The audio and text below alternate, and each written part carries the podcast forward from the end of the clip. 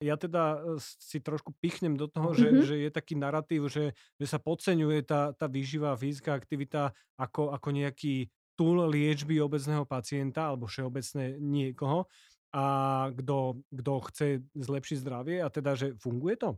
Určite to funguje. Však toto keby videli tie poisťovne, a to vidíme reálne, že naozaj sa to dá, na to, na to nemusíme vyslovene použiť farmakoterapiu alebo bariatrickú operáciu, ale fakt, keď ten človek chce a vy ho vediete, Vítajte pri ďalšej časti podcastu. Dnes tu mám pre vás špeciálneho hostia a ide o docentku, pani doktorku Adelu Penesovú, PhD, ktorá z hodou okolností bola moja školiteľka krásnych 6 rokov, takže vítajte a ďakujem pekne, že ste prijali pozvanie na podcast. ďakujem. Aký som bol študent?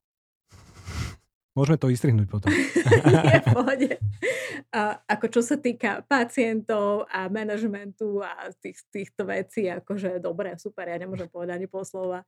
Nie každý je na to úplne, že písanie štatistiku. Tak. Hej, uh, to ja je som... druhá stránka. Áno, áno, ale ja som Tiež som ju nemala rada. Ja som presne toto, že, že som to pochopil počas toho, ako som si robil PhD, že ja, že tá časť s pacientami, to je super. Mhm. Dozve, dozvedieť sa nové veci, uh, merať nejaký bazál. Hej, hej, hej. Co je ten management, veci, to pre mňa úplne nebolo. Ale pre mňa bolo zase to super, že som sa pri vás naučil e, čítať štúdie. To, to bol aj účel, jeden z tých účelov. No, lebo to je toho. veľmi dôležité, Jasné. čo vidíme v tejto dobe, že, že ľudia teda niekedy nevedia.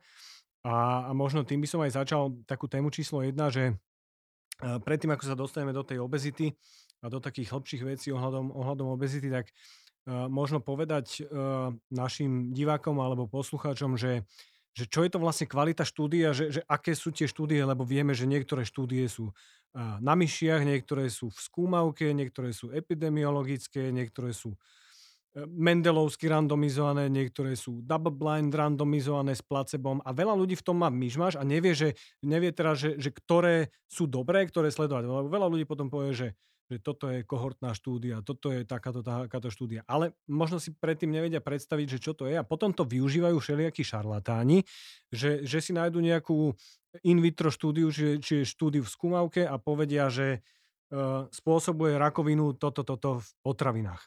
Mhm. No, no toto by sme mali učiť už študentov asi viacej dôraznejšie. My sa snažíme teraz v treťom ročníku na patofyziológiu vždy jednu prednášku venovať tomu, že ako vznikajú poznatky v medicíne, čiže to evidence-based medicine. To znamená, že medicína je založená na dôkazoch. Táto naša západná, hej. Lebo tá medicína predtým, alebo aj čínska medicína je založená na empírii, hej. Čiže to sú tisíc ročie vypozorované fakty. A teraz sa napríklad dokazuje, že či to naozaj má ten efekt. Hej? Čiže ono to ne, nezatracujeme, ale ten náš princíp je postavený na dôkazoch. To znamená, že a, ak si niečo všimnem empiricky, tak potom si to potrebujem overiť. Hej? Ja neviem, napríklad, či acylprín reálne znižoval teplotu. Hej? Tak si musím a, urobiť štúdiu, ktorú teraz, keď sa napríklad vyvíjajú nové lieky, tak najprv sa robia na nejakých zvieratkách, potom keď sa to zistí aj bezpečnosť, nebezpečnosť a tak ďalej, tak sa posúvajú do určitých klinických štádií skúmania a teda sa robia teda ďalšie štúdie, až nakoniec sa dospeje k tomu, že OK, samozrejme ten povedzme, že ten liek má svoju efektivitu, to znamená, ten efekt je vyšší ako efekt placeba, má primerané nežiaduce účinky, ktoré sú akceptovateľné, lebo žiaden liek nie je bez nežiaducich účinkov. A potom sa ide teda do klinickej, reálnej klinickej praxe a stále sa tie údaje zbierajú a následujú tie postklinické kadejaké štúdie, kde sa ešte stále sleduje a ukazuje, čo aj z dlhodobého hľadiska to znamená. Lebo nielen z krátkodobého, že ja síce veľmi dobre, krásny príklad je v diabetológii, krásne viem ovplyvniť cukrovku, ale z dlhodobého hľadiska napríklad ten liek priniesol vyššiu kardiovaskulárnu mortalitu, teda úmrtnosť. Tak tie, tie lieky sa stopli, hej, roziglitazon napríklad. Hej. Čiže toto sú tie dôležité veci a preto máme my tie klinické štúdie. Čiže úplne na začiatku je nejaká observácia, case reporty, hej, niečo zaujímavé, nejaký prípadový. Potom sa niečo overuje, tak na to sa využijú aj tie modely in vitro, teda to znamená, že na nejakých bunkových kultúrách. E, Samozrejme v tom veľkom organizme, kde je súhra všeličoho, to môže fungovať inak, čiže potom sa robia tie štúdie na zvieratkách. A keďže nie sme predsa len to isté, čo zvieratka. Nemáme chvostiky. Nemáme chvostiky, ináč najbližšie sme k prasiatkám, nie k Mhm. opiciám, čiže veľa štúdií a dokonca tkaniu sa používa z prasaťa, dokonca aj srdce sa transplantuje. Že to sedí, hej, hej, hej. No a potom sa vlastne to posúva ďalej. A keď, keď sa zbierajú tie informácie a treba aj epidemiologické štúdie, keď sa robia v rôznych kohortách, v rôzne národnosti, ktoré sú geneticky odlišné a tak ďalej, tak potom sa vlastne až robia také tie finálne uh, analýzy, tomu sa hovorí meta-analýza alebo umbrella meta-analýza, to sú úplne také tie top veci. Čiže máme tiež taký tú, takú tú pyramídu toho, ako sa získavajú tie vedomosti, až kým sa môže povedať naozaj na konci toho všetkého, že áno, toto má efekt, toto nemá efekt a to isté sa týka, či sa to týka diagnostiky, čiže my musíme mať potvrdené, že ten, tá diagnostická metóda je relevantná, má svoju špecificitu, senzitivitu. Hej. Preto my máme ich charakterizované presne a musia splňať určité kritéria. Takisto sa to týka tej, tej, tej liečby a e, toto všetko sa sleduje. A takto sa sleduje, ale dosť ťažko, uh, aj teda tie nutričné parametre vo vzťahu no? k chorobám. A to je komplikované. Prečo, Prečo je to komplikované? No, je to komplikované preto, lebo uh, ako zistíme, že ten človek niečo jedol reálne, hej? tak uh, máme nejaké dotazníky. Áno, sú validované, food frequency questionnaire, alebo ja neviem, proste sú rôzne typy, hej, alebo Ale záznamy trojdňové. A sú tam odchylky, no, a môžu byť veľké, hej. Pretože ten človek je to odkazané na tom, ako dokáže reflektovať tú realitu. Je to úplne objektívne. No, presne. No a keď sme my napríklad chceli v Spojených štátoch akože objektívne vedieť, čo ten človek zjedol, tak sme tam mali normálne, že metabolickú kuchyňu. To som sa chcel spýtať, lebo no. my, keď, som, keď sme tu boli spolu, tak viem mm-hmm. o tom, že o, tom, o tej va, vašej uh, súčasti uh, vášho vedeckého sveta, keď ste boli v Amerike, Hej. v Spojených štátoch, že tam sa to robí možno trošku lepšie, alebo je na to možno viac peňazí. A, a, Oboje. Že, a teda ja, ja viem niektoré skúsenosti, ale možno pre, pre našich divákov, mm-hmm. poslucháčov, že, že v čom Ako to, to vyzerá? Bol... Áno, to bolo iné? No. no ja som tam bola dva pol roka, ja som bola vyslovene na na NIH na oddelení, ktoré sa venovalo výskumu obezity a diabetu. Je to pracovisko vo Phoenixe, v Arizone a kde vlastne odtiaľ pochádza všetky odporúčania, ako diagnostikovať cukrovku. A je to presne, že 75 gramov cukru. To, sa, to, to, že je to práve takéto množstvo, to pochádza odtiaľ. NIH je vlastne asi taká najviac hodnotená organizácia. Organizácia výskumná ako National Institute of Health. Health. Hej, čiže uh, tam, um, čiže ja som mala, ako bola som na top špičkovom pracovisku, kde bola sekcia genetická trebárs a teda by sme sledovali tie vplyvy, ako vyslovene strava, aký to má dopad na celý, ja neviem, endokrinno-metabolický systém. No a fungovalo to tak, že bolo v nemocnici 5. poschodie celé venované výskumu. Čiže my sme normálne pacientov prijímali na oddelenie, boli hospitalizovaní od 10 do 10 dní do 10 týždňov a mali sme rôzne protokoly, hej. Ale principiálne veľmi, a teda odoberali sme všetko možné od krv, sme brali aj stúk, aj svál a, a tak ďalej, aby sa to vedelo až na teda molekulárnu úroveň niekam až posunúť. A mali sme tam dve metabolické komory, hej, čiže doslova, že plynová komora, 2x3 metre, na 24 hodín sa zavrelo. Čo je najideálnejšie. Najideálnejšie a viem zistiť presne na základe toho, ako ten človek spotreboval ten kyslík, ktorý tam prichádzal a beralo sa CO2, ktoré vychádzalo že koľko presne za 24 hodín spáli. Tuto viem urobiť počas nejakého merania, ale meriam, môžem merať max, čo ja viem, hodinu. E, čiže je to, e, a je to len v kľude v leže. Kdežto tuto bol v rámci teda bežnej aktivity plus efekt jedla sa tam dal vidieť. Áno. To, to je to, čo vlastne sa robí aj tu na Savke, čo sme mm-hmm. robili ľuďom. Áno, áno, áno. Uh, tiež to má svoje limitácie, je to určite Hej. lepšie ako nejaký prepočet na internete. Ale teda, že bavíme sa o tom, že tie metabolické komory sú asi, asi najlepšie. Áno, a stojí, stojí jedna komora vybavenie 2 milióny dolárov. Tak. Takže asi no. tak preto. To není úplne len tak hoci kde. A ešte je to nightmare úplne. Ale teda, že tam sa vie to pomerne dobre posúdiť tá výživa oproti Áno. tým dotazníkom. Áno, a práve to, tá metabolická komora to znamenalo to, že ten pacient vyslovene podpísal súhlas, že to, čo sa mu na tej tácke dá, že má zjesť, že 95% z toho zje. A zároveň ten kuchár urobil jednu tácku pre pacienta. Na gramy to bolo presne tá, aj tá receptúra, aj všetko, čo dostal, sa urobila ešte jedna a to išlo do, vôdzovka do spalovne, hej. Kde sa to spálilo, aby sa vedelo, že presne koľko tam bolo bielkovín, sacharidov, tukla a tak ďalej, všetkých mikroživín. Čiže my sme presne vedeli, keďže on naozaj bol vyzvaný k tomu, aby to zjedol, dokonca sme odkladali moč a stolicu. To milovali moje deti, keď som chodila kontrolové mrazáky, že to je ten, ten mrazák, to bolo také veľmi, veľmi pekné. A, a vedelo sa presne, že koľko aj tej energie treba zodchádzať stolicou a močom. No a tým, tým pádom toto bolo úplne presne dané a vedeli sme, ako to urobiť. Len toto nie je použiteľné v bežnom živote. Hej, keď potrebujete človek... sledovať ľudí in real life. A hlavne veľa ľudí. No a hlavne veľa ľudí. To je dôležité. Že jedna vec je robiť epidemiologické štúdie, jedna vec je robiť takéto vyslovene, že môžete urobiť 30-40 pacientov akože absolútne perfektne charakterizovaných, trošku v takom mm, umelom akoby prostredí, hej, de hej. facto. Tam si človek ale vie, e, podľa mňa, uh, potvrdiť tú energetickú bilanciu u týchto ľudí, že mm-hmm. naozaj je to o tom, že niečo zjem, niečo, niečo vypotím. Uh, tie metabolické komory sú ináč akože veľmi pekné štúdie, niektoré napríklad pri fastingu, pri, pri mm-hmm. pôstení robené, že, že tí ľudia, ktorí sú takí, tí, že spalovači, Áno. Tak, uh, tak tí, uh, keď im nedávali nič jesť, tak oni sa neprispôsobili, oni, oni proste vyžarovali mm-hmm. energiu. A tí, ktorí skôr boli tí, že mám problém Šetrný, s hmotnosťou, uh-huh. ako im nedali jesť, tak no. začali šetriť energiu. Oni to rozdelili, že spendthrift a thrifty, tieto, tieto dva typy. A, a zaujímavé bolo to, že keď im po, po 24 hodinách dávali jesť uh, jedlo za dva dní metabolické, čiže, čiže toľko kalórií, koľko mali zjesť za ten jeden deň, zjedli až na druhý deň, tak tí, ktorí boli tí, čo, čo ukladali energiu, tak, tak pri tom pôstení veľa tých kalórií neprijali potom a išlo to von stolicou a teda. Mm-hmm. A, a tí, ktorí boli tí spalovači, tak oni oni prijali veľké množstvo tých kalórií, ale sa im zvýšil ten, ten výdaj. Že mm-hmm. oni, oni že skutočne no, spalovali. No a toto sme presne robili, že aby sme toho človeka nemali v tej komore len akoby raz, ale mali sme tie tri, tri, tri okolnosti, že raz tam bol nalačno, úplne 24 hodín fast, potom bolo, že weight maintenance, čiže na udržanie hmotnosti, že má príjem a potom dostal, že dvakrát toľko kalórií. A, sa, mm-hmm. a toto sa presne sledovalo.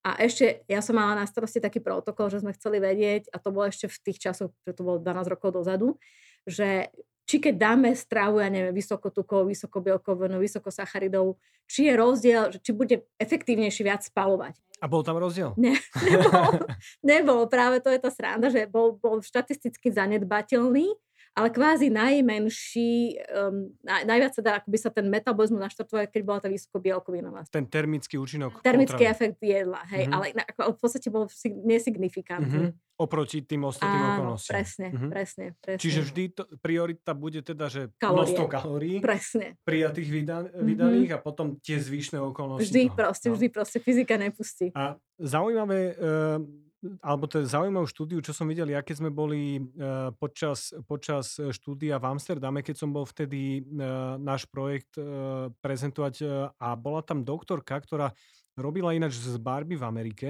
mm-hmm. a Holandianka to bola, nepamätám si jej priezvisko, ale, ale robila tam ona robila takú, takúto súťaž extrémnu, mm-hmm. súťaž, takú, čo sme my robili ešte, ešte kedysi dávno, asi 5 rokov dozadu, tých istých súťažiacich.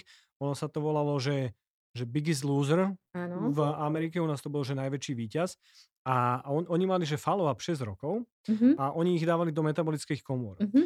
A, a im, im, keď merali po 6 rokoch tejto trojmesačnej diety uh, metabolizmus, tam bol, že obrovský pokles výdaja. Že Výdaj energie. Áno, hej. že 500 až 600 kalórií.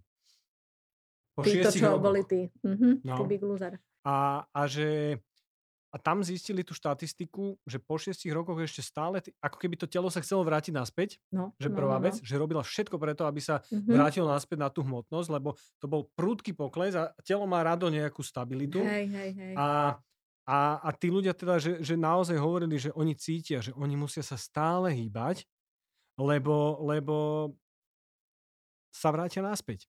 A že, a že tá štatistika, že tých 90% ľudí zlyha, 90 až 95, zlyha. A že oni zistili, a, a to už je viacerými štúdiami potvrdené, že, že čo majú spoločné tí ľudia, ktorí, ktorí nezlyhajú. A to, to sú tí, ktorí dostali tú fyzickú aktivitu do každodennej rutiny. Uh-huh. A to treba e, vždy hovoriť aj o tom, že toto už sú také akože by tie, tie extrémne typy obezity. Hej? Lebo, lebo tiež máme to spektrum tých obezných ľudí rôzne. Hej? A ja hovorím, že keď vidím, keď, keď mi príde človek, že má 31-32 BMI, myslím, že paráda, toto dáte mm-hmm. úplne, akože to je, to je ako, poviem vám pár hintov a vy, vy sa chytíte a postupne to zmeníte a pôjde to veľmi dobre. Ako tam málo kedy je problém. A funguje to? Funguje tá strava, tá fyzická aktivita? Lebo vy ste e, lekár e, klinický, Hej, vidíte hej, hej. tie, tie e, výsledky e, našich nejakých zdravotných metabolických markrov. A ja teda e, si trošku pichnem do toho, že, Mhm. že je taký narratív, že, že sa podceňuje tá, tá výživa, fyzická aktivita ako, ako nejaký túl liečby obecného pacienta alebo všeobecne niekoho a kto, kto chce zlepšiť zdravie a teda, že funguje to? Určite to funguje. Však toto keby videli tie No. A to vidíme reálne, že naozaj sa to dá, na to, na nemusíme vyslovene použiť farmakoterapiu alebo bariatrickú operáciu, ale fakt, keď ten človek chce a vy ho vediete, a samozrejme do toho, ak psycholog spolupráca, naozaj to musíte akože intenzívne, tak sa dá naozaj a, a už máme takých pacientov proste, že naozaj, že si, so diabetička na inzulíne, nápadoch, neviem na čom všetko a sa znížila, že ne- nepotrebuje už len symbolicky nejaká 500 mg metformínu a to je všetko, čo užíva, hej, na cukrovku. A to je, to je diametrálny rozdiel, hej, to, sú, to je toľko ušetrených peňazí a neviem čo všetko, ale ten, tá kvalita toho života, to je Toto. úplne niečo neporovnateľné, hej, 20-30 kg dá dole. A to, to naozaj vidno na tých výsledkoch, lebo najefektívnejšie a najlepšie, čo môžu urobiť, je taký ten diabetik klasický, že obezný a, a teda s hypertenziou a tak ďalej. To je to úplne najlepšie, zmeniť životosprávu a keď ide tá hmotnosť dole, prvých 10%, tak tam je fakt vidno ten Mm. efekt. Ja to viem povedať sám za seba, lebo teda vy ste problém s obezitou nemali nikdy, ale ja... Ale ja som musela tiež vždy chudnúť po tehotenstve, každom. ja, no, jasné, aj, aj, Čiže viem, čo je chudnutie, Hej. tak. ale že, že, že, uh, lebo, že áno, že treba byť šťastný e, v svojom tele a v živote, Mhm. ale ja to môžem povedať, že, že aký, je to, aký je to rozdiel byť šťastný, že keď, keď som bol uh, tučný, že som proste mal z toho komplexy a potom, keď človek dennodenná činnosť, čo robí, už len, že i sa poprechádzať Mhm. s deťmi, s vnúčatami, s manželom, s manželkou, to je jedna z to pre tých ľudí. Že, že naozaj, že nie je to len otázka nejakého metabolického stavu, a určite e, podľa mňa je to o tom, že nerobiť ľuďom komplexy, však ja si myslím, že v dnešnej dobe to už ani nikto nerobí, alebo dúfam, že to nikto nerobí, že, že veľa obezných sa bojí, že keď idú do fitka, že sa im budú smiať. Ale ja si myslím, že, že väčšina tých trénerov, aj, aj ľudí, čo tam sú, skôr ocení, keď Áno, niekto sa, sa do toho pustí, Myslím že naozaj že to, to je skôr možno taký iba blok a že naozaj, keď, keď tí, tí ľudia zistia, aký je to benefit byť, byť chudším, a tak, eh, tak eh, eh, nemôžeme povedať o tom, že, že obezita za akýkoľvek okolnosti by bola metabolicky zdravá, lebo nie. Určite nie. Z dlhodobého hľadiska, lebo áno, je pekné urobiť nejakú štúdiu mladých e, 20-30 a ktorí ešte teda to metabolické zdravie majú úplne ako v pohode, ale ide o to urobiť ten follow-up, že čo to robí z dlhodobého hľadiska. Lebo jedna vec je na, tie, na ten metabolizmus, na kardiovaskulárny systém, akcelerovanú aterosklerózu a onkologické ochorenia a ďalších triliónov ochorení. Už len chrbtica a len si zoberme mechanicky, hej, mechanicky, nič iné. Však si zoberte auto, keď do ňoho naložíte 100 kg a budete ho o 5 rokov používať, tak to bude asi dosť rozdiel, či tam ve- veziete kilo alebo 100 kg, hej, Určite. plus. Čiže toto sú tie základné rozdiely, čo už logicky človeku vyplynú, že jasné, že to musí byť Mm. inak. Aj tá Takže ateroskleróza, čo, čo ste spomenuli, Mhm. že, že ja som vlastne v prvom podcaste hovoril, že, že ľudia na pitvách, ktorí zomreli mladí, už zistili, že ten proces sa už deje u tých mladých ľudí. A, a to je presne to, že, že eh, keď vieme, že niekto obezný, tak môžeme s vysokou pravdepodobnosťou predpokladať, že tá ateroskleróza u neho bude zrýchlená. Mhm, určite áno, určite áno. A to, že aj, aj to mechanicky platí, že v podstate čím je vyššia záťaž, tak tým je vyššia záťaž na kardiovaskulár, tým, tým vyšší krvný tlak a naopak, keď človek schudne, tak približne, hej, že 10 kg dole, tak o 10 sa zníži ten tlak, čo naozaj vieme potom aj, aj sa dostať k tomu, že nemusíme tie lieky nátlakom v konec koncov, čiže to je výborná vec. A ďalšia vec, ten subklinický zápal s tým asociovaný s tým tukovým tkaním, to nie je, to dnes už neplatí, že to tukové tkanivo to len špaj, plná tuku, nejaké slaniny, hej. To je metabolicky najväčší endokrinný orgán v podstate, hej, u týchto obezných ľudí, ktorý produkuje celý rad látok a jedna vec, že tých prozápalových, a, a k ateroskleróze, 30% angiotenzinogénu sa tam tvorí, hej, a potom jasné, že je vysoký krvný tlak. A všetky tie parametre, ktoré vedú k tomu, že retencia tekutín, vyšovanie krvného tlaku, až po tie hormonálne, hej, to, čo sa v tom, v tom tuku deje, Utopí. utopí, áno, mení, hej, aktivuje sa kortizol, stresový hormón naopak. A potom tie pohlavné hormóny a to je fakt žalostné. Že ja tu mám 30 ročných mladých mužov a majú testosterón v súteréne naozaj, mm-hmm. že to je smutné, hej. A e, to znamená, že im sa tie mužské hormóny deaktivujú reduktázov v tom tuku na, na estrogeny a potom majú strie, tenší hlasov, nemusia sa toľko holiť, poruchy libida, ginekomastia a takú ginekomastiu, že potom riešime plastické operácie. U ženy to zase vice verza, opačne estrogeny sa menia na testosterón a častejšie policistické ovaria, neplodnosť, poruchy cyklu, ale šialené poruchy cyklu. Uh, neuveriteľné. A preto aj, že, že mňa napadlo to, že čo ste povedali, že jednak, že tá dĺžka toho je veľmi dôležitá, aby si ľudia uvedomili aj pri tých dietných prístupoch, že je to vždy o tom, čo je dlhodobo udržateľné. Lebo, mm. lebo uh, my sme vlastne, naša štúdia bola taká, že 8 týždňová intervencia mm-hmm a jedna časť robila také, že metabolické schody, kde teda mm-hmm. niekedy znižovali sacharidy, že, že e, e, áno, že, že môže to fungovať ako jedna z možností, len je to presne o tom, že nebude to fungovať každému, takisto ako mm-hmm. vysokosacharidová strana nebude fungovať ja. každému. Aj keto dieta, však pre mňa je keto dieta klinická dieta do, do rúk e, na určité diagnózy. Áno. A, ale, ale... V tom pravom slova zmysle. Tak, presne. Keto dieta nie je zónová. A, a, samozrejme, áno, že, že e, takzvané e, glukogénne aminokyseliny a hm. človek sa čuduje, že nie je v ketoze. E, ale, ale teda, že naozaj neviem si predstaviť niekoho, kto by dlhodobo vydržal keto dietu 50 rokov. Mm-hmm. A, na to, že chce schudnúť. Jasné. A, a že, že preto ľudia, že často chcú, chcú hľadať nejaké extrémy, ale často to není o tých extrémoch, je to o tom, že... Ono to je akoby jednoduchšie, hej, prečo napríklad veľmi bolo v jeden čas také, že tak dám si bezlepkovú dietu. No lebo potom samozrejme ten lepok je vo veľa potravinách a bol problém to niekde akoby aj v reštauráciách, nevždy sa dalo všetko zjesť. To znamená, že ich to dalo do nejakej roviny, že obmedzilo im to veľmi okresalo ten jedálniček. Čiže o čom to bolo? Zase len o nejakom obmedzení. Áno, hej? kalórií. Oni potrebujú, áno, hej, oni potrebujú proste ten, tú, tú skrátku, tú, tú jednoducho No jasné, ale my vieme, Len že z dlhodobého hľadiska to, to, to nie je moc dobré a teda my sme sa bavili o tom, že tých 5 až 10 ľudí je, je, má, má to v sebe, že, že majú nejakú fyzickú aktivitu pri, pri uh, tom dennodennom režime ako, ako súčasť. Uh, čiže, čiže ja teda naozaj, že čím dlhšie študujem tú fyzickú aktivitu a, a pozerám sa na to, aj my sme ju študovali, tak na, mm-hmm. naša téma bola, že vplyv dietoterapie a fyzické aktivity Jasne. na kardiometabolické rizikové faktory, tak ja si myslím, že sme dlho podceňovali tú fyzickú aktivitu, alebo mm-hmm. že ľudia podceňujú dlhodobo fyzickú aktivitu a, a teda, že a možno aj ten sval ako orgán. Mm-hmm. Pretože, ako sme sa bavili, že tuk je, je endokrinne aktívny, že, že to tým, isté sval. To no. isté sval. Vieme si povedať pre ľudí niečo o tom svale? Viac. Napríklad in, obyčajný inzulín. Hej. Že čo sa tam deje v svale? No úplne ako kľúčová vec na to, aby teda takto, keď sa bavíme o inzulíne a inzulínovej citlivosti, hej, teda a, chceme mať dobrú inzulínovú citlivosť, lebo chceme zabrániť rozvoju cukrovky, lebo to je ten, akoby ten, ten stupeň, alebo teda jeden ten krôčik k tomu, aby človek dostal cukrovku, je, že bude rezistentný na ten účinok inzulínu a, ta, a to bude vec tomu, že sa zvyšuje vyplavovanie a tak ďalej a na konci to skončí vlastne až tou cukrovkou, tou hyperglykemiou. Takže aby ten, tá citlivosť na ten inzulín bola dobrá, tak potrebujeme aby bola dobrá v tých inzulinosenzitívnych orgánoch. A to sú, že pečeň a svaly, hej? A to sú tie najdôležitejšie, teda vnútorné orgány, lebo mozog nepotrebuje inzulín, hej? Tam sa glúkoza dostane, ten inzulín funguje ako kľúčik, ktorý otvára dvere, aby tá glúkoza mohla vojsť donútra, hej? To neprechádza len tak.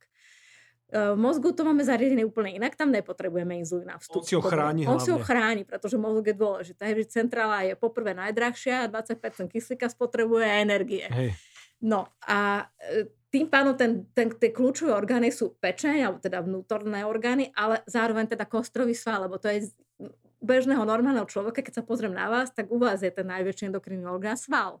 Tá svalová hmota. Už teraz neviem po dieťati. Si, že hej, myslím si, že hej, stále to percento tuku v tele by bolo a hlavne množstvo svalov. Že, že a množstvo, muž hej, okolo presne. 40 až 50 jeho tela môže byť sval. Áno, áno. To, to si ľudia neuvedomujú, to. že, že 40 až 50 a, a ten sval si to natiahne pri tom, tom pohybe zadarmo. Áno, On presne tak. A to je práve ten paradox, že, že v svale, keď sval pracuje, ten inzulín v ten vstup tá glukóza nepotrebuje. Tak. On potrebuje len vtedy, keď je v kľude. A, a presne to je ten orgán, kde, kde my veľmi efektívne proste tú energiu proste premení na tú svalovú prácu, vydajú vo forme energie a tepla a tak ďalej. Hej? A on si ho hlavne nepustí, ten cukor. Áno. To je veľmi dôležité, čo Presne ľudia nechá, nechápu, že nemá na to výbavu, aby si, on, on si ju ho škrobí, ten cukor, on ho potrebuje. Áno, potrebuje a uloží len tak, že proste má tam ten glykogen v svale, ale uloží len toľko, koľko vie, že keď, keď to bude trénovaný športovec, a to je presne aj to, prečo tí kulturisti na konci rysujú a prečo tie svaly stvrdnú, že oni sa tam vlastne ten glykogen robí tú, tú, tú, za tvrdosť. Ale tiež je to limit a záleží to od toho, jak sa hýbem. Čiže tam sa neuloží, kým ho nebudem používať. A to isté, ten sval nebude proste jednoducho uh, efektívne spalovať, keď to tam nie je. Na druhej strane máme také paradoxy, a to sú napríklad maratónsky bežci, že tí dokážu, a to je úplne, že extra si dokážu vybudovať, možno na to majú nejakú genetickú predispozíciu, to, že on si dokáže uložiť intramuskán do svalu, aj tuk. tuk. A dokáže ho využívať. Hej? To je to, že prečo ja kebyže teraz idem behať maratón, tak nie, že by odišli kolena jedna vec, ale druhá vec by bola, že by som to energeticky nedala, Hej. jednoducho by ma vyplo. Ja by som minula tie zásoby sacharidov a ďalej sa nepohnem. Normálne to sa, akože fakt to sa stáva aj cyklistom, aj, aj týmto bežcom, že vy vypne a, a skončíte. Ale oni to dokážu tým tréningom proste im s tým spôsobom zúžitkovať. Ale to je celkom iná mhm. situácia, mm. Ako to má ten obezný človek, ktorý tiež má ten tup v tom svale uložený. A, ale, kľúčový ale... produkuje celý ďalší rad látok, hej, čiže uh, dokonca uh, tiež sa tomu hovorí myokíny, čiže látky, ktoré produkuje ten sval, komunikuje cez irisín, BDNF a tak ďalej, trilón ďalších vecí. Tu môžeme hovoriť tieto veci, tu, tu sledujú naozaj ľudia, ktorí chcú vedieť do hĺbky, takže tu sa okay. nemusíme vyhybať, vyhybať týmto Dobre. veciam. No napríklad sú také paradoxy, že vieme, že teda nie je dobré, keď máme nejaké zvýšené zápolové parametre. Hej, IL-6, interleukin 6 je zápolový parametr, alebo CRP, ktoré majú bežne títo obezní ľudia zvýšené. Bez toho, že by boli nejako chorí. To je všetko z toho tuku.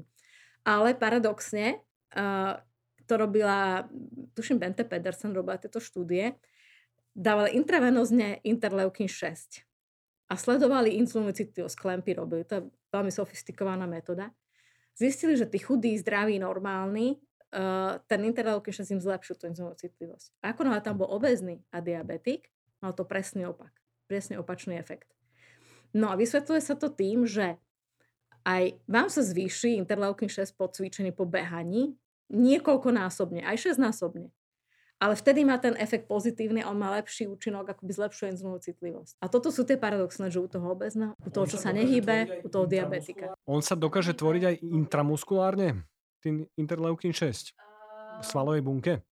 Robia sa aj také štúdie. Lebo ja som teraz no. pozeral, no. pozeral som nejaký rozhovor s, s vedkyňou, ktorá, sa, ktorá má takú tú, tú muskulocentrickú súčasť, že ona naozaj, že povie, že sval je najzákladnejší orgán, že proste je, no, že každý má nejakú svoju mm-hmm. uh, bias. Ja si hovorím, že každý vedec má svoju bias, Áno. každý vedec niečomu, niečomu verí a chce byť čo najviac objektívny, ale teda, že ona, má, ona hovorí o tom presne, že, že je v ich štúdiách vychádza, že je rozdiel ten intramuskulárny, ktorý sa vytvorí počas tej fyzickej tak. aktivite a, a že, že má inú signalizáciu v tom mhm, tele. Má, má. A, a, a veľmi zaujímavú vec, čo hovorila, čo ja som teda, že dlho nechápal, a že prečo niekto, že prečo tie hodinky športové nefungujú u niekoho, u niekoho fungujú a u niekoho, že vôbec nie.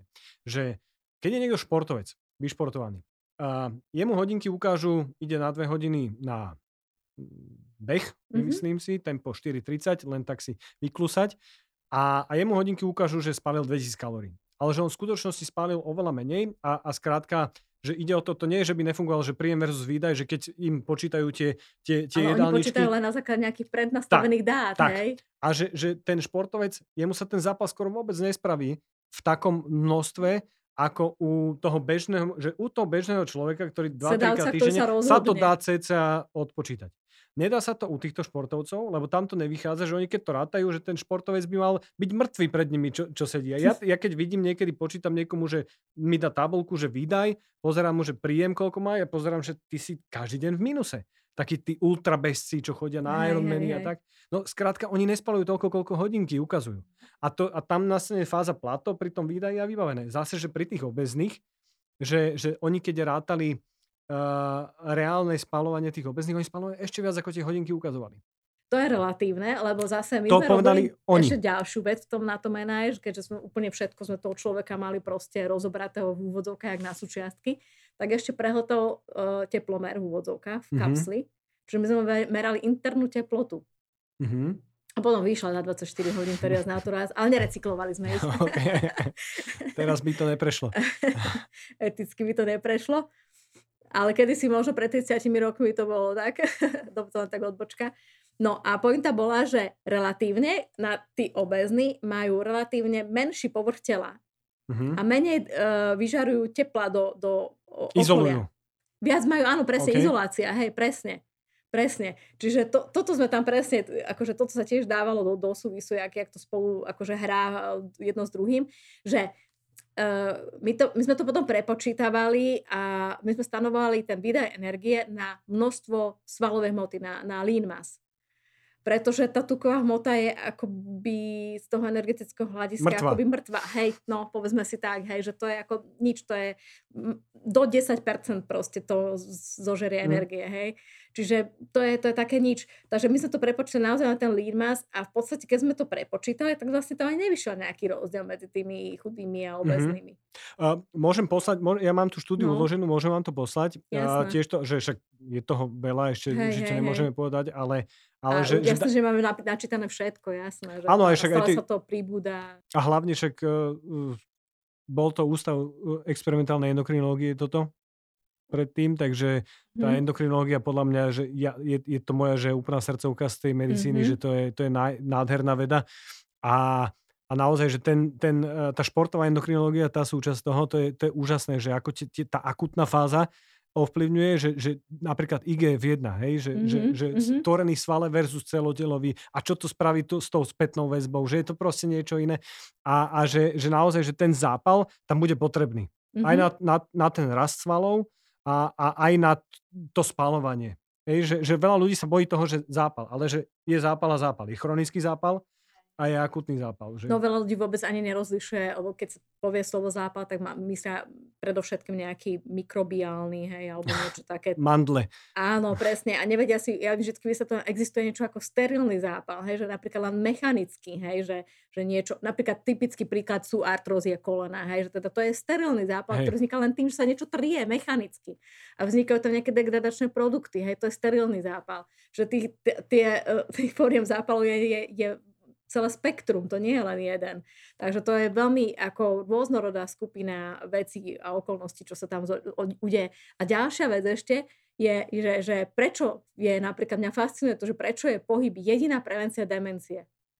Že prečo to tak je, hej, že, že nič, nič iné nezaberá. Môžete si dať akékoľvek lieky a kade čo sa vymýšľa, jednoducho jedine pohyb ja si to predstavujem, moje také odôvodnenie je to, že keď, keď si zoberiete, že idete teraz nejakú fyzickú aktivitu a máte 130-150 frekvenciu tepovú, tak si predstavte, že ak, ak sa točí dvakrát rýchlejšie tá krv a prekrví sa vám ten mozog, to znamená dodávka kyslíka, všetkých tých e, toho, čo potrebujete živín a zároveň rýchlejšie odplavovanie toxínov, hej. To znamená, že ten, ten mozog má doslova, že flash, hej, že, že proste to je perfektné. A, a naozaj to spolu asi súvisí, nie že spolu asi, ale určite, lebo aj keď sa robili e, štúdie, že deti napríklad, aby si zlepšili výkon v škole, keď ich dali 10 minút pred e, poločnou písomkou cvičiť, tak mali lepšie výsledky. Pretože sa prekryl mozog. E, neurobiolog z, zo Stanfordskej univerzity, doktor Andrew Huberman, on má ináč vynikajúci podcast, tak on dáva také tie tie typy, že ako zlepšiť výkonnosť, ako sa lepšie učiť. Mm-hmm. Okrem toho, že hovorí, že maximálne 90-minútové cykly, mm-hmm. že viac ľudia už skrátka Jasné. nevydržia, tak on presne toto hovorí, že, že studená sprcha alebo nejaká, nejaký spôsob stresu akutného, mm-hmm. učiť sa a na záver si dať kofeín a ísť spať. že, na záver si kofeín? Áno, že na záver. On hovorí, že nie na začiatku. Že na záver si dať kofeín a potom ísť spať. Že to je úplne ideálny stav. ako tak sa, sa tie, ako uložia tie Áno, Áno. A, ale teda, že, že e, vrátime, vrátim sa možno k tomu, e, k tomu mozgu, že, že áno, že ja, ja, e, keď zase na Harvardskej univerzite je doktor Sinclair, ktorý sa venuje tej, tej dlhovekosti na také evidence base, že mm-hmm. ja to mhm. hovorím, že lebo veľa ľudí to tak že tá dlhovekosť to berú tých mastičkárov všelijakých, čo si dávajú mm-hmm. tie, tie anti-agingové, neviem čo, ale tá, tá dlhovekosť je ale sa neskacujú teloméry, hej. Ta, no, na, no. Napríklad, a že, že on hovorí presne o tom procese hormézy že čo je, čo je v rastlinách, mm-hmm. že, že, že uh, nejaké nízkoprahové podnety, ktoré aktivujú vo vnútri v tých bunkách, napríklad v tých mitochondriách, nejakú reakciu. Že, sa, že keď sa hýbem, tak je to viac menej nejaký stresor, na ktorý sa to telo adaptuje. Že deto sú mm-hmm. to, že tie fitochemikálie. Hej, ale my sa povedať, že sú, sú pozitívne a negatívne stresory, že my sa stále pozrieme na stres ako niečo negatívne. Hej, ale z toho hej, jasne, no. fyziologického no. hľadiska je pohyb, ale ten pozitívny stres, ano. ten stresor, to je ten podnet, hej. Takže, a toto treba rozlišiť, lebo je eustres a distres. A, a eustres je ten, ktorý nám, nám pomáha, na to sme boli zvyknutí, Jasne. ako 300 tisíc rokov sme ľudia, lovci a museli sme sa hýbať jednoducho celé tisíc ročia. Ale nie sme ešte adaptovaní na mentálny stres toľko. Áno. Že, že... Aj, keď, aj keď ja tak rozmýšľam nad tým, že dobre, nejdem až teda 300 tisíc rokov dozadu, ale povedzme, že 100-200 rokov dozadu, veď tí ľudia stále mali nejaký stres. Ako ale, že... ale je pravda, že sa aj málo dožívali. A to, to je to, že, že prečo máme teraz viacej onkologických ochorení, no lebo sa aj dožívame. No jasné, Hej, čiže, určite. Aj keď predtým žili 50 roční, to už boli starci, to už umieralo. Aj trošku ináč sa podľa mňa pristupovalo k životu, že, že ja si pamätám ešte moja, moja prabavička, keď som ju stretol, že ona prežila dve vojny a, hej, a teda hej. všelijaké veci, tak on, že, hej, že život, trošku ináč. Hej, presne. Ale zase ja si zase myslím, že hej, keď, keď polovica Slovenska bola v stávalom mrakodrapi alebo robili v baniach v USA, tak si nemyslím, že tí ľudia nemali stres, že keď že, že odíde vám syn e, do zahraničia niekde na lodi a, a neviete o ňom nič, lebo telefóny neexistujú. Ja si myslím, Raz že, za rok napíše kartu. Hej, že ja si myslím, že ten stres tam bol takýto, ja ale že skôr možno my sme preinformatizovaní, že teraz momentálne posledné uh, roky, ja, ja to cítim na sebe, že oveľa menej stresu mám, keď mám taký ten týždeň, že nechytím sa telefónu, nechytím sa uh, internetu, sociálnych médií a dokážem oveľa viac kognitívne pracovať. Hej? Že keď, keď potrebujem niečo dokončiť, mm-hmm tak to sú všetko vyrušovače. Jasné, preto ja hovorím, že ako s, s radosťou by som sa dala na 3 mesiace na psychiatriu zavrieť, pretože tam odovzdáte telefóny, máte žiaden prístup k internetu. Ešte tam aj fajčiť môžete na tom oddelení. Akurát, že vás s tabletkami, ale máte tam krásnu arteterapiu, muzikoterapiu. Konečne by ste mali čas čítať knihy, písať články. Jazdiť na koni. Jazdiť na koni, cvičiť, neviem, všetko možné. Trino veci, malovať konečne obrazy, čokoľvek tvorivé z keramiku proste, že to je, to je paráda, nie? Hej, mali, mali by sme vedieť aj ten, že mozog ako tkanivo, mali by sme ho vedieť trošku uh, vedieť Hej. oddychovať, takže ja si myslím, že, že, te, že áno, že tuk sme pekne prebrali, sval sme pekne prebrali, mozog sme pekne prebrali, čo tá pečeň, lebo my vieme, že že tá pečeň má nejakú funkciu, je to nejaká naša Určo, továrnička, no. tiež sa tam tvoria nejaké endokrinné látky, tie hepatokíny no. a Prečo teda je, keď je niekto obezný, má problémy s pečeňou? No veľmi jednoducho, väčšinou teda tá, tá rizikovejšia obezita, tá abdominálna, to znamená, že obvod pasu veľmi jednoducho, hej, ženy nad 88, muži nad 102, to je určite už ten rizikový, lebo ten tuk, keď sa hromadí v, tom, v, to, v tej oblasti brucha a pásu, to znamená, tie čreva sú tým tukom obalené, tak ten venózny otok, to znamená, že to, čo z toho aj tukové tkania z tých čriev, čo ide cez žilový systém, ide do vena porte, to je vrátnicová žila, a končí, respektíve tam sa to všetko fokusuje a smeruje to hneď do pečene. Prvé, kam to príde, je pečeň.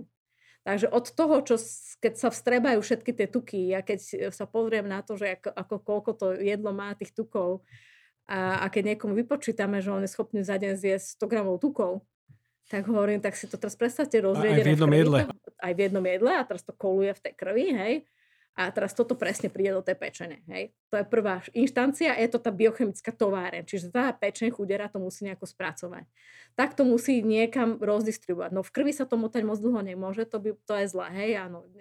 Ukladá sa to. Ukladá sa to ateroskleróza, čiže Uh, tak sa dobre je, keď sa to ukladá do tej špajskej, do toho podkožného tukového tkaniva. Hej, to je akoby taká tá ešte fyziológia. A preto my ženy máme výhodu, že keď sa nám to uloží do oblasti zadku a bokov, tak to je to také akože safe. Hej, tam je to ešte relatívne bezpečné. Ďalej odpečenie. Ďalej odpečenie, hej. Uh, ale ako náhle sa to ukladá do toho, do toho vysteraného tuku, ale do toho brucha, tak tam už je to proste problém. Ten, ten, ten, to je ten tuk aktívny a, a to je proste zle. No a e, keď už teda zlyha to podkožné tukové tkanivo, už to ide akoby do tých uh, extra orgánov. A aj, a dokonca jedna, že pečeň, že teda stúkovate nám pečeň, druhá vec je aj sval, ale ďalšie orgány, aj srdce, aj proste všetky, všetko sa obalí, hej. Uh, áno, ešte aj pankreas je stúkovateľný, všetko proste. A to už dobre nie je, hej. Ako náhle si to pres jednoducho mechanicky, keď máme niekde viacej tuku a keď sa natlačia viac ľudí v autobuse, tak niečo vám tam ubudne. No vzduch, hej, hej, tých, funkč- a tých funkčných buniek, presne tak. A toto isté sa deje v tej pečeni a ten tuk tam nie je len tak, že on tam je teda usklenený, ale tiež to tam znovu spúšťa zápal. A to je to, prečo na Slovensku už máme ďaleko viacej dôvodov na transplantáciu pečene, stukovatenie pečene z obezity, ja, ako alkoholovú, tú, tú nealkoholovú, hej. A to je, spúšťa to tam zápal. Veľmi rýchlo to preskakuje do, do hepatitidy, do zápalu a to môže končiť uh, cirho, fibrozou, cirhozou alebo karcinomom hepatocelulárnym. Čiže preto sa toho máme obávať a samozrejme to neboli. Hej, pečeň tak sa zväčší a necítime, nebolí to. Tak ako neboli to, že máme cholesterol vysoký, ani ten tlak nemusíme cítiť, ale to je to, čo potom vidíme na tých, buď na tých výsledkoch, alebo proste keď sa urobí sonografia pečenie, tak tam uloženého toho tuku príliš veľa a toto už dobre nie je. Ale veľmi rýchlo sa s tým dá niečo robiť, lebo tá pečeň... Určite, Perfektné. Prečo má perfektnú regeneračnú schopnosť, len nesmieme, ja to tak nesmieme ju trošku akoby tak ako ťahať za nohu, že, že dokiaľ to vydrží, hej, že to sa nedá do nekonečna. A takisto m, mm, ne, nevieme dopredu povedať, kto bude ten náchylnejší, kto, komu to zlyhá akoby včasne, v, pomedz, povedzme, že už tom, v tej ranej dospelosti.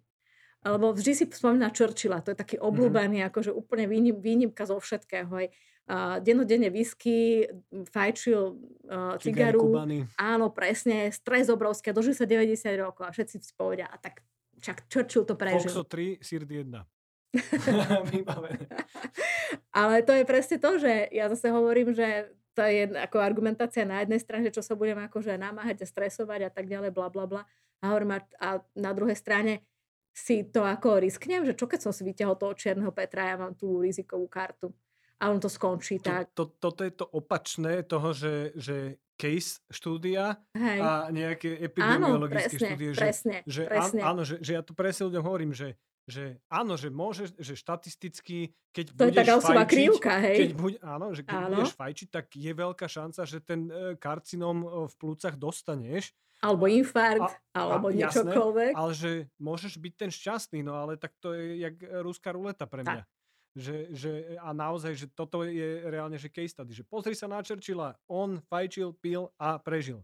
Nevieme, aké mal geny, pravdepodobne mal geny dlhovej kosti, predpokladám, hej, hej, hej. A, a, a zrejme, zrejme mal nejakú konšteláciu toho, že, že sa dožil aj cez toto všetko, ale štatisticky je tam minimálna šanca, že niekto, kto bude piť alkohol a fajčiť tak ako on, že sa dožije 90 Na druhej strane musíme to pozerať sa vždy tak akoby individuálne, že že je rozdiel, že či mám pred sebou fajčera, ktorý je relatívne akože nemá ani obezitu, nepije alkohol, relatívne zdravo sa stravuje a má neskutočne veľa pohybu. Čiže v mhm. podstate ten jeden rizikový faktor je to fajčenie. Mm. Je, to je veľký rozdiel, ako keď ja mám úplne, a to je úplne že hrôza, keď máte obezného pacienta, ktorý fajčí, alebo že ženu ešte hormonálnu antikoncepciu a ešte pije alkohol, ako tak fúha, tak to si hovorím, že to je mhm. toľko rizikových faktorov, že... Neviem, či ste videli uh, analýzu, myslím, že to bola Framinghamská štúdia uh, ohľadom omega-3 indexu.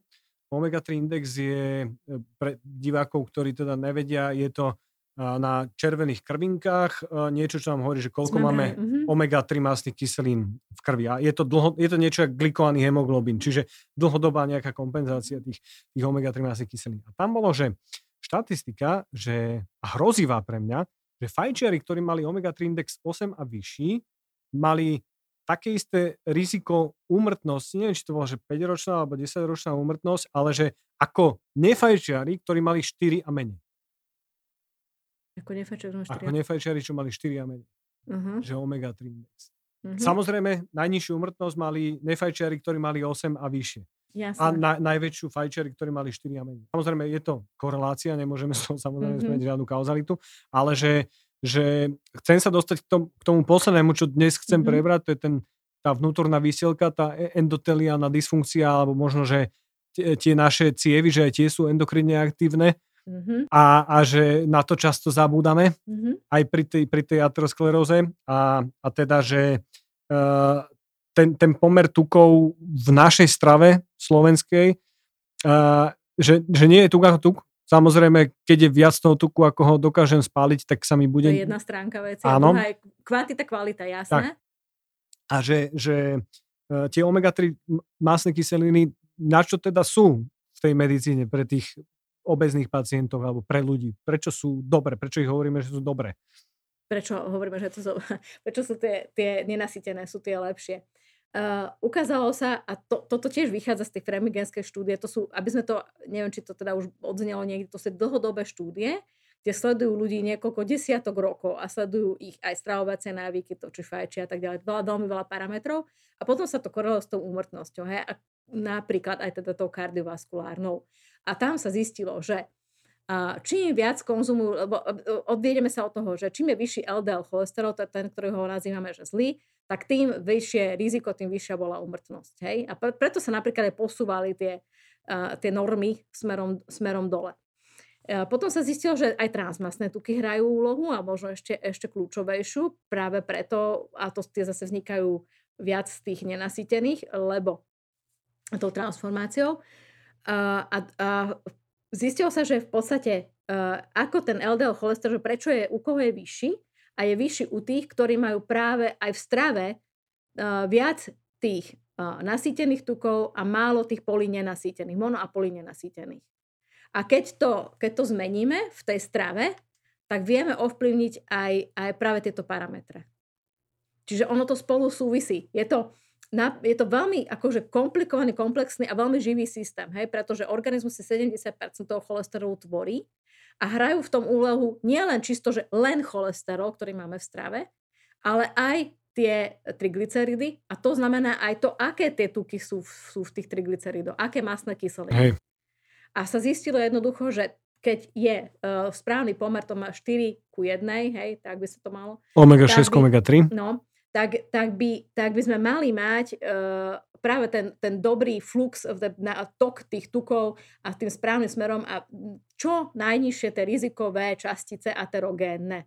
Hej? Lebo ono je to tak, že pečeň niečo vytvára, na druhej strane na perifie, to v celom organizme, máme nejaké receptory, ktoré to vychytávajú. Na jednej strane, lebo, lebo sa to potrebuje, hej, my tu potrebujeme mať cholesterol, potrebujeme Každá bunka potrebuje Každá bunka, lebo celá membrána je, je stvorená z lipoproteínov, čiže ona si to potrebuje regenerovať, potrebuje obnovovať náš mozog, to je jedna tuková kaša. Fosfolipidová dvojvrstva. Hej, presne. Čiže, čiže toto je veľmi komplikované a, na, a do toho prichádzajú ešte nejaké, nejaké externé vplyvy, hormóny a neviem čo všetko možné a stres, napríklad aj stresové hormóny, ktoré to celé, tú reguláciu môžu nejakým spôsobom zmeniť ten tok, hej, podľa toho, kam, ktorým smerom je to viac a menej.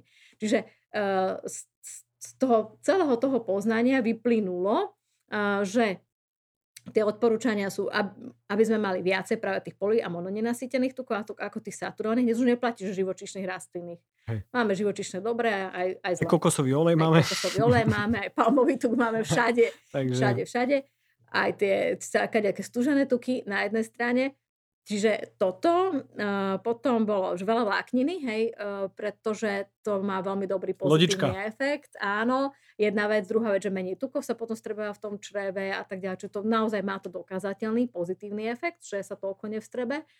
A celkovo vôbec ovoce, zelenina a, a toto k tomu no, prispieva. Že, že e, by som tak, že v jednoduchosti že rozobral, že áno. A zdravá že... hmotnosť, áno, to je tiež dôležité. No, kľúčové, kľúčové. Že, že ten cholesterol z ostravy je esterifikovaný, Čiže, čiže je to trošku iná molekula ako, ako ten neesterifikovaný, ktorý teda máme v, máme v tele. V tele je aj esterifikovaný a neesterifikovaný, ale teda, aby sme, aby sme to nemotali, že iba časť cholesterolu z ostravy sa v strebe. Áno. A čas sa potom vracia naspäť. Takto, ona sa, on, ako, um, ani tak nie je podstatné, že uh, koľko sa v strebe, v podstate sa, to je, to je tá vec, že ja som si totiž to kedysi ako decko predstavovala, že ono je to tak, že do toho... Ako dávno, decko? Ako dávno, decko. ako dávno, Ke, keď ste mali medicínu? 10, 10 ročné decko som si predstavovala, že ono je to tak, že keď človek niečo zje, tak akoby organizmus si toho čo zoberie len toľko, čo potrebuje. Mm-hmm. A že ostatné to teda ako vyjde perviaz naturas. Mm, to tak mm, Bohu, no. Ne, ne, ne, ne. Ako no normálne, že to konštantné, že fakt to črevo funguje veľmi efektívne. A čo tam príde, to sa v strebe, 5% je odpad. Takže ono, ja neviem, zjete 5 vajec, tak 5 x 300, 1500 mg cholesterolu sa to asi aj dosť podstatná časť, 90% sa strebe. A sa to vracia naspäť. A sa to vracia, áno, je tam aj enterohepatálny obeh. A toto je práve to, čo nie je také jednoduché, lebo do toho zasahuje žlčové kyseliny. A do tých žlčových kyselín zasahuje zase tá funkcia čreva a to, aké má črevné mikro, mikroorganizmy. A ešte ďalšia vec. Rozdiel, že či zjem vajcia, alebo, alebo zjem to ešte aj s nejakou šunkou, hej? Pretože tam máme ešte, ešte aj lecitín a, a cholín a tie sa mi ešte teraz akože oxidujú a vzniká trimetylaminoxid. A, a ten je proaterosklerotický. A, a potom toto môže byť hej? tá zelenina, ktorá to je... A zase zelenina, no a no. presne toto sú tie veci, že jak tie veci nakombinujete. A to je presne to, že, že na Kostarike uh, tie modré zóny, nie, kde žijú tí dlhovecí ľudia. Nikoja. No, je tam...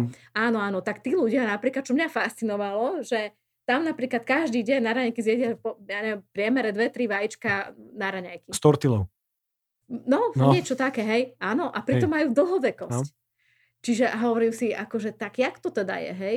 A to je presne to, že záleží od toho, s čím. Jedna vec. Druhá, že že to je rozdiel, že či to bude tá sliepka tuto niekde zobať, tuto, ten humus na Slovensku. Alebo aj trávičku, kde, ale, áno, ktorá má omega-3 masné kyseliny. Presne tak, čiže je to strašný rozdiel a to mi hovorila aj, aj kamarátka, že, že no ja si od môjho suseda nekúpim vajíčka, pretože jeho sliepky majú po dvore, kde sú odstavené auta, kde sú všetky tie kvapka tam mm-hmm. olej a benzín a oni to papajú. Čo, mm-hmm. a, a, a, teraz tie plasty a čo neviem čo, všetko zobu, všetko. Mm-hmm. Ja si od, toho, od neho mm-hmm. nekúpim tie vajíčka. To, toto sú ďalšie veci. Na druhej strane poznám človeka, ktorý, ktorý si povedal, že on chce pre svojho vnúka úplne to najlepšie, má veľmi veľa obmedzení. Má dobrú stave. hodnotu číslo jedna. A on si povedal, že on chce teda zdravé vajíčka pre neho, tak v, naozaj, a na toto sa tiež robia štúdie, ako tie vajíčka viete vyrobiť aj zdravšie. A dáte napríklad pomleté ľanové semiačka e, do stravy, do zoba tým, tým sliepkam a majú omega 3 masné kyseliny vo vajíčkach. No, to sa aj rybám Hej. dáva teraz na tých farmách. Oni ináč skúšali dávať aj rybaci, akože extrakt len tie vajíčka smrdili po rybách. Čiže to už to ako, hej, to, to je nežiaducí mm-hmm. efekt. Čiže veľa, veľa vecí sa skúmalo, hej. skúšal, že veľmi záleží od toho, uh, že ako tie potraviny, vlastne ten potravinový recept celý. Kvalita bude kľúčová určite, no, určite. jednoznačne. No ale že k tomu cholesterolu, že ano. potom mám nejaký endogénny, čiže čo sa v tele mm-hmm. vytvorí cholesterol, čo vidíme napríklad na vegánoch, že majú tiež nejaký cholesterol v krvi, niekedy často vyšší. Uh, a paradoxne vám poviem, že akurát času náhodou výsledky mám 200-180 kg pacientov, ktorí majú už 2, dáčo, 3 cholesterol. Uh-huh. Úplne, že ukážkové cholesteroly. Uh-huh. A čiže môžeme povedať, že ten cholesterol nás nebude až tak zaujímať ako napríklad ten LDL cholesterol alebo Uh, určite takto. Uh, tiež uh, v tomto smere neplatí niečo ako univerzálne číslo jak na glykemiu. Hej, že glykemiu mám od 4 do 5,6. Pre všetkých univerzál, hej, dospelých ľudí. Jasne. Ale čo sa týka cholesterolu, tam to nie je len tak, lebo um, nie je tam jeden kadov. To znamená, že my síce ako v labaku vám svieti, keď máte 3, dáčo, 3,2, vám svieti už LDL cholesterol, že už je zlý ale ono to celkom ešte nemusí tak byť pravda a tiež nie, za, nie to, neznamená to hneď, že idem hneď liečiť farmakologicky. Ale potom je dôležité ešte stanoviť kardiovaskulárne riziko na základe ďalších faktorov. Čiže vek, výška, váha, či má hypertenziu, či má diabetes, či fajčí. Uh, a je také skorovací systém Querisk, to, sú, to je britský Querisk 3, ktorý bere do úvahy aj hmotnosť, a ten vám vypočíta, že do 10 rokov, aké máte kardiovaskulárne riziko. Ale ako náhle máme ako pacienta, ktorý už mal nejakú príhodu, tak samozrejme ten je rovno vysokorizikový. Hmm. Pacient, ktorý má cukrovku, nemusím nič rátať, diabetes druhého typu rovno má extrémne vysoké riziko. Mm-hmm. Pretože tam platí, že pacient s cukrovkou má kardiovaskulárne riziko tak vysoké, ako iný nediabetik po infarkte. Mm-hmm to je relatívne vysoké riziko. To je veľmi vysoké. No, no. sa to píše, že veľmi vysoké riziko. Ľudia si často podľa mňa nepredstavujú tú cukrovku, že to berú, že vidia nejaký cukor a nejakú chorobu cukru. Ale nevedia si predstaviť a odumreté e, časti končetín, odpilené nohy, nevedia si predstaviť a, slepých ľudí, a, ktorí teda pre tú cukrovku nevidia a, a pichajú im injekcie do oka pravidelne, nevedia si predstaviť opakované vaginálne alebo teda iné infekty. Že, že... Dializovaní pacienti, že končia so zlyhaním obličiek. No a cukrovka, to, to je práve preto, to, tá definícia je to chronické metabolické ochorenie, ktoré je charakterizované hyperglykémiou, ale to je ako, to je, e, a za tým sa skrýva, ktoré vedie k, k môže viesť k akutným komplikáciám chronickým. A práve tých, týchto, ktoré ste vymenovali, to sú tie chronické komplikácie, ktorých sa obávame. Lebo tá cukrovka to nie je len, že cukor. Oni majú aj, aj poruchy metabolizmu lipidov veľmi často, nie len teda, čo týka cholesterolu, ale vysoké triglyceridy. A to je tiež proaterogénne. Uh, majú, majú samozrejme keďže 90% z nich je obezných, majú hypertenziu a tak ďalej. Čiže sú, to je kumulácia rizikových faktorov. Toto keď sa naščítava, tak to ohromne progreduje. Za, ale iba v, takto by som to povedala. Ak nemáme dobre kompenzovanú tú cukrovku, tak to vedie k tým chronickým komplikáciám. To makro, mikroangiopatia, čo postihnutie ciev, neuropatia, postihnutie nervového tkaniva, ktoré potom vedie aj spolu dokopy vzniká tá diabetická noha až teda končí amputáciou. Vzniká tá nefropatia, čiže poruchy na úrovni funkcie obličiek, že teda zlyhajú tie obličky a končí to tak, že polovica ľudí, čo chodí na dialýzy, sú diabetici. A ja by som najradšej úplne urobila to, že mám novodiagnostikovaného diabetika, by som najradšej zobrala na tú dialýzu, aby si to vyskúšal, čo to je. Trikrát týždne tam ísť ležať 3-4 hmm. hodiny, byť na, napichnutý. Predstavte, že nemôžete ísť, na dovolenku nemôžete ísť. No jasné. No. Alebo respektíve musíte si zavolať na Malorku, že do prvé, nie, že zabukovať hotel, ale dializačné centrum. Ja som mal dializovaného detka, takže viem. A ja hovorím, že e, tým cukrovkárom potom, že... A tá retinopátia, slepota a tak ďalej. No. To je druhá strana. No. To tiež e, zažívam, takže, takže viem presne o tom. A, viem, že mám tú rodinu anamnézu, viem, čo preto môžem robiť. A viem, že tá cukrovka nech je akékoľvek riziko, nie je to definitíva. A tak, že, že človek s tým vie niečo robiť a nemusí tú cukrovku nikdy mať. A niekedy je lepšie si trikrát týždenne e, chodiť zacvičiť preventívne a potom trikrát týždenne nechodiť na dialýzu. To je ten dôvod, prečo som sa snažil vždy po tehotenstve vždy schudnúť, pretože som mala tehotenskú cukrovku a viem, aké mm-hmm. sú mhm. rizika. Tam už je to, to riziko štatisticky vyššie. Áno, štatisticky vyššie. Dokonca keď v Spojených štátoch je tak vysoké, že polovica žien do 5 rokov dostane mhm. cukrovku. Mm-hmm. A to už akože celku dosť. Aj to delia, že tá, čo je už obecná pred tým tehotenstvom? To by ma zaujímalo, um, že, že či tá má oveľa vyššiu šancu. Samozrejme, určite. Rátal by som s tým, ale nevidel určite, som tú Určite áno. Určite áno. Uh, a ďaleko vyššie percento, samozrejme, ak, ak si zoberie, ja som totiž to sa trošku vymykala z toho, že prečo som ako chudá mala tehotenskú cukrovku, keď som bola jak trieska, hej, pred tehotenstvom, hej. Uh, čiže tí, čo, tí, tie ženy, ktoré majú, majú obezitu, majú niekoľkonásobne vyššie, vyššiu pravdepodobnosť, že budú mať tú tehotenskú cukrovku a je problém. A samozrejme, a teraz a to je tá výzva, hej, že po tehotenstve vy musíte dať dole tie kila, lebo jednoducho radšej sa budem hýbať, radšej sa budem si obmedzovať sa. A keď idem okolo tej cukrárne a sa to tam na mňa usmieva, tak si poviem, že ty kokso, to je 40% tuku, fuj, hej. Proste normálne, akože... Aj keď nakupujete, pozeráte ľuďom, že do, Áno. Do, ja robím to isté. Ale že, a že... nie len to, ja si robím ešte štatistiku. Idem do autobusu a teraz naskrinujem, že, že z 20 ľudí traja extrémne obezní. Hm. Lebo nemáme epidemiologické dáta. No ale že, že ja, ja hovorím presne to, že, že to je presne o tom, keď niekto chytí tú hodnotu, ktorú chce mať, že fakt tá kvalita toho života je niekde úplne inde a že to není, invest, že není, že obmedzovanie sa, to je investícia do svojho zdravia. Ja to a kvality tak, života. Je, ale že ja už to beriem úplne inak, odkedy mám dceru, že mm-hmm. proste to už není len môj život. No jasné. To už ovplyvňuje životy iných ľudí. Hej, a proste ja to ne... máte povinnosť, ja to hovorím aj mojim pacientom, však vy máte malé deti pre pána kráľa, vy musíte teraz ešte 25 rokov žiť a vy si musíte robiť a na to makať, vy to musíte odrobiť, Ale tá kým kvali- to doštuduje. Tá kvalita toho, hej, že, že, že chcem mať vnúča také, že, že bude ma chodiť pozerať ku posteli? No. Alebo spravím teraz všetko preto, aby som si s ním chodil do lesa zašportovať. Presne, zaližovať a, a tak, jasné. A, a to, keď podľa mňa človek má, tak už je tak informatizovaný, že už nemôže robiť tie zlé rozhodnutia.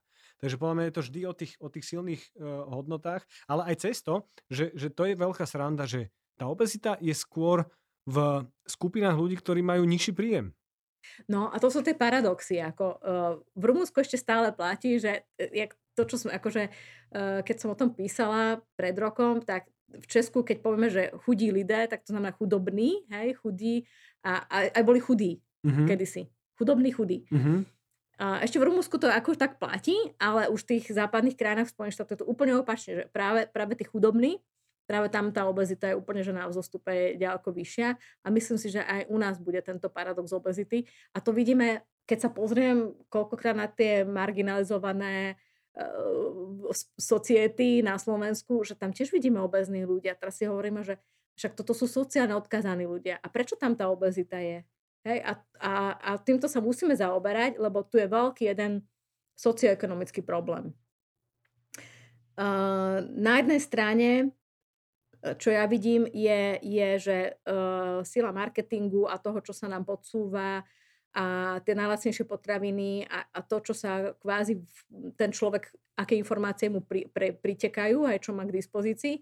Na druhej strane tie jeho limitované možnosti, jednak sa vzdelávať, jednak vedieť vôbec, že čo si má vyberať.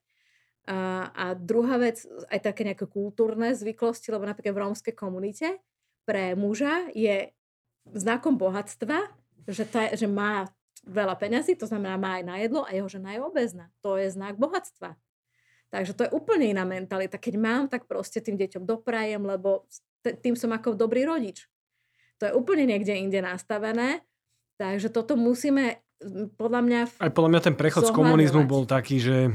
No, veľmi, veľmi prúdka zmena pre no. nás bola, hej, že my sme na to neboli nastavení a, a sa na druhej strane pozrime sa na Američanov, tam, tam to je desiatky rokov a kde sú tiež majú problém. Hej? Áno, a, a je to podľa mňa, akože je to jednoduché, že, že tie nazvime to, že kalorickejšie potraviny sú momentálne aj, aj lacnejšie, mm-hmm. ako tie možno, alebo že aj nekvalitnejšie potraviny sú lacnejšie ako kvalitné. To je ako... Ono je to možno aj to o tom podsúvaní, lebo, lebo naozaj veľakrát, ja som veľa argumentujem, tiež sa hádam s tými ľuďmi v úvodzovkách, že že to nie je pravda, že tá zdravá strava je drahšia. Pamätáte si vtedy, čo sme riešili ten uh, čo ministerstvo... Dalo tých 13 potravín, áno, tých 13 potravín, no. A ja som, ja som potom, neviem, či som vám posielal vtedy to video, áno, kde som... Áno, na, áno, ja som to videl. Ja som to nahádzal do kalorických tabuliek. Že, že to, to je mýtus, že to musí byť drahé. Presne tak. Kvalita nemusí byť drahšia vždycky. A ja vždy hovorím, že aj, aj tu že ne, ne, uh, odvolávame sa na to, že ovoce zelenina teraz v zime, lebo je, teraz je to drahé. Vždy sa dá nájsť Zamraziť. Zamraziť, cvikla sa dá varená, akože za pár korún, proste naozaj kyslá kapusta bola vždy na Slovensku, stále máme struka, stále máme XY ďalších variant. To nie je pravda, hej. Keď si to zoberiem a kúpim sladový šalát, tak mám na dva dní, tak nemám 40 centov na deň na tú zeleninu, to je blbosť. A hlavne nemusíme jesť toľko veľa potom. Čo, kúpim si buď horálku, alebo si kúpim ten ľadový šalát. Tak ako, není Horálku s ľadovým šalátom. Dobrá kombinácia. Uh, ja si myslím, že veľmi, veľmi fajn rozhovor uh, bol toto. Uh, myslím si, že ľudia si pochutia na informáciách, že sme ich povedali dostatok. Ja by som sa možno spýtal také, že kebyže máte vybrať, že, že tri veci, ktoré kebyže neexistujú žiadne prednášky po vás, žiadne uh, data, nič, ale že čo by sme si mali zapamätať? Tri veci. Nemusí to byť nič filozofické, môže to byť e, samozrejme výživa, ale že, že... Ja si, no jedna vec, že by som si, ľudia zabudli požiť zdravý sedliacký rozum. Proste jednoducho tak triezvo sa pozrieť z nadhľadu a, a, a tiež mať na pamäti to, že to, čo mi niekde sa podsúva, tak to nemusí byť celkom pravda, ale použijem nejaký, naozaj svoju logiku a nenaletím na nejakú, nejakú hlúposť. To je jedna vec základné veci, proste matematika nepustí príjem, vydaj, ako daj sa o čom odvolávať proste toto. Mm, no a potom tretie, hej. A to sa týka zase toho pohybu, že my si musíme uvedomiť, že sme boli stavaní na to, aby sme sa hýbali. My sme neboli stavaní na to, aby sme sedeli na zadkoch. To je ten fenomén, čo máme dnes proste, že strávime XY hodín denne na sociálnych sieťach, počítačoch, internetoch, neviem čom, neviem čom a, a nepoužijeme vlastný mozog a dokonca nežijeme vlastný život. Uh, a chýba nám potom to, že si potom už nevšímame, lebo všade držíme ten mobil v ruke, aj keď ideme, aj keď cestujeme, aj keď neviem čo. A možno ani nespoznáme, ani si neuvedomíme také tie jednoduché, uh, podľa mňa, radosti života. Potom sme strašne v teraz sú zadepkovaní a ale keď, bude, keď budú vnímať, keď odložia raz tie device a budú vnímať aj to, že ráno Eh, byť je tma a kráčajú do práce, tak eh, kráčajú v podstate po trblietavom ligotavom koberci, ktoré je nádherný, lebo primrzlo, tak im to dá, už ten deň je krajší. Že proste vnímať, byť v prítomnej chvíli, to je to, čo podľa mňa eh, ľuďom hrozne chýba. Že... Je to otázka toho, že sme presítení dopamínom?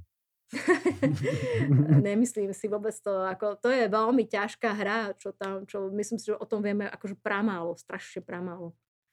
Ale, ale to, čo aj ľudí učíme, tak to je to mindfulness, to proste byť, byť v prítomnej chvíli tu a teraz. To, čo bolo s tým už neurobím. Nič to, čo bude, čo s tým narobím. Ako čo ja viem, čo bude zajtra. Ale tu a teraz. To je to, čo je tu a teraz. Hej? A to, čo ľuďom chýba, lebo si povedia, no od zajtra cvičím. A prečo necvičíš dneska? Moja otázka je, prečo necvičíš dneska? Hej, to je proste to od nového roku. Ja, to, ja som, mám alergiu na tieto akože novoročné predsavzatia. Mne je to jedno, úplne šuma fúk, je to kedy, čo, mne je to jedno, či je Silvestr alebo Nový rok, idem cvičiť, tak cvičím.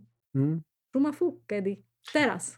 Ja, akože sedíme tu cca hodinku, ja cítim na svojej chrbtici, že není na to úplne stavaná. Aj na že zadku, skôr, hej. skôr je taká, že je stavaná na, na vzpriamenie. A kebyže máme ležať a sedieť, tak asi tú chrbticu nemáme, alebo ju máme iný, inakším spôsobom mm-hmm. spravenú, ako, ako... By the way, ten živočík, ktorý, to viete, Barbie to rozpráva v prednáškach. To je morský živočích, on je, on je taký jak sasanka a on proste, kým si nájde partnerku, tak sa hýbe. Potom sa akože spária, majú potomstvo a potom sa zakorení. A je obezný. Nie. V tom momente mu vynik, zanikne mu nervová sústava. Uh-huh. Lebo vy nervovú sústavu potrebujete, aby ste sa hýbali. Akože potom, ako si nájde svoju ženu? Áno. Mu zanikne nervová áno, sústava? Deje sa to aj u ľudí? ja mám pocit, že áno. Jasné, akože uh, takto, že sme určite stávaní na to chodiť, kráčať. Málo ľudí kráča. Ja to vidím v tých štatistikách, keď, keď vidím tie telefóny, lebo ľudia prídu, povedia, že šeli, čo cvičím a poviem, že dajte telefón. Už máme mm-hmm. tie štatistiky na tajnáša, už tam často vidím niečo. A, a k tomu, že, že určite podľa mňa e, tá filozofia toho, že veľa vecí si nevážime, neuvedomujeme si, že aj teraz, že, že môžeme sedieť e, a, a a, a rozprávať sa o niečom rozumnom a, a nebyť niekde v bunkri a, alebo niekde v hladomore. E, tiež je to, že, že podľa mňa, že sme už možno príliš rozmaznaní mm-hmm. a, a hodíme sa holí a bez koruny, zomreme asi holí, alebo možno nás oblečú a bez eura, e, tak e, si myslím, že si môžeme vážiť ten život trošku viac. No, určite áno. Sme zakončili príliš filozoficky, ale každopádne ďakujem veľmi pekne za rozhovor. A ja ďakujem.